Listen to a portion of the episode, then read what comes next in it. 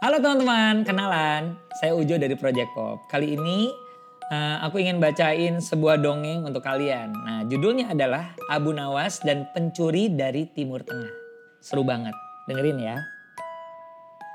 Suatu hari, ada seorang saudagar kaya yang tidak menyangka rumahnya yang sudah dijaga dengan ketat bisa dimasuki pencuri. Ia kehilangan 100 keping emas. Hal itu membuatnya marah. Ia ingin tahu siapa yang berani mencuri kepingan emas miliknya. Saudagar kaya lalu memasang sebuah pengumuman.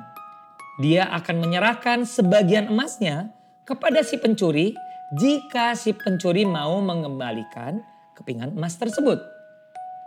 Namun, hal itu sama sekali tidak membuat si pencuri mengembalikan emas tersebut kepada saudagar kaya. Saudagar kaya kembali membuat pengumuman. Ia akan menyerahkan emasnya kepada si pencuri asalkan pencuri mengakui perbuatannya. Ya tentu saja tidak ada seorang pun yang datang kepadanya. Pencuri itu sangat senang. Rupanya jati dirinya tidak diketahui oleh sang saudagar kaya. Akhirnya saudagar kaya membuat sebuah sayembara. Ia akan memberikan semua emas itu kepada siapa saja yang bisa menemukan sang pencuri. Sayembara itu diketahui oleh semua penduduk. Ternyata banyak sekali penduduk yang ingin mengikuti sayembara tersebut. Hampir semua penduduk mengikuti sayembara itu, termasuk si pencuri emas. Hal itu ia lakukan agar tidak ada yang curiga kepadanya. Namun, tidak ada satupun orang yang berhasil menangkap pencurinya.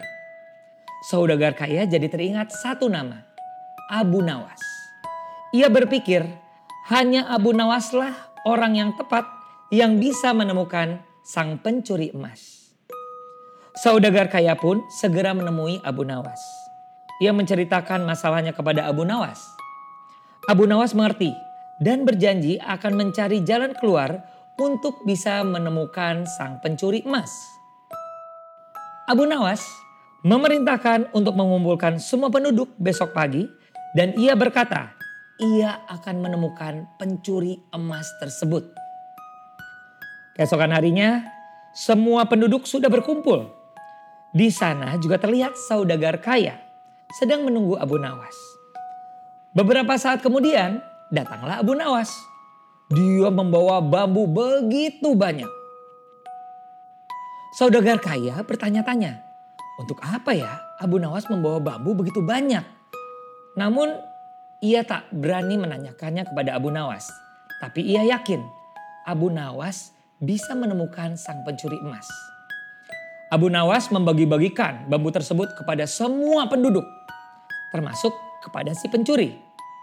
Abu Nawas berkata, semua bambu yang ia bagikan sudah diberi mantra.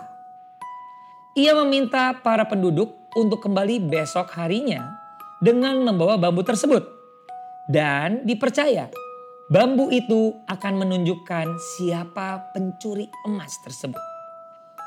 Seorang penduduk bertanya, bagaimana caranya sebilah bambu bisa menunjukkan siapa pencurinya? Abu Nawas menerangkan, bambu yang dipegang oleh sang pencuri akan bertambah satu jengkal. Semua penduduk menjadi paham. Mereka tak perlu takut, bambu miliknya akan menjadi panjang karena memang bukan mereka pencurinya. Namun, rupanya si pencuri kebingungan. Ia mulai mencari cara. Bagaimana cara bambu ini supaya tidak ketahuan? Hmm, supaya tidak bertambah panjang bagaimana caranya ya? Malam itu, sang pencuri memotong bambunya satu jengkal. Ia yakin dengan memotong bambu itu sepanjang satu jengkal, maka bambu miliknya tidak akan terlihat bertambah panjang. Keesokan paginya, si pencuri berkumpul dengan semua penduduk. Ia dan juga semua penduduk menyerahkan bambu itu kepada Abu Nawas. Abu Nawas mulai mengukur panjang bambu itu satu demi satu. Tentu saja bambu milik pencuri berbeda sendiri. Sebab bambu tersebut lebih pendek satu jengkal karena sudah dipotong malam harinya. Abu Nawas akhirnya berhasil menemukan pencurinya. Sebenarnya bambu yang diberikan Abu Nawas itu adalah bambu biasa. Jadi tidak akan bertambah panjang seperti yang dikatakannya. Jadi ia tahu pencuri pasti akan memotong bambunya. Abu Nawas pun akhirnya mendapatkan 100 keping emas dari sang saudagar kaya. Tapi tidak semua emas itu dia ambil. Sebagian emas ia bagikan kepada rakyat miskin. Nah teman-teman, pesan moral dari cerita yang menarik ini adalah orang yang berbuat tidak baik hidupnya tidak akan tenang. Ia akan selalu diselimuti rasa takut dan gelisah. Selain itu, jika kita memiliki rejeki berlebih, sebaiknya kita membagikannya kepada orang-orang yang lebih membutuhkan. Demikian cerita dari saya, mudah-mudahan kita ketemu lagi di cerita yang berikutnya. Sampai jumpa.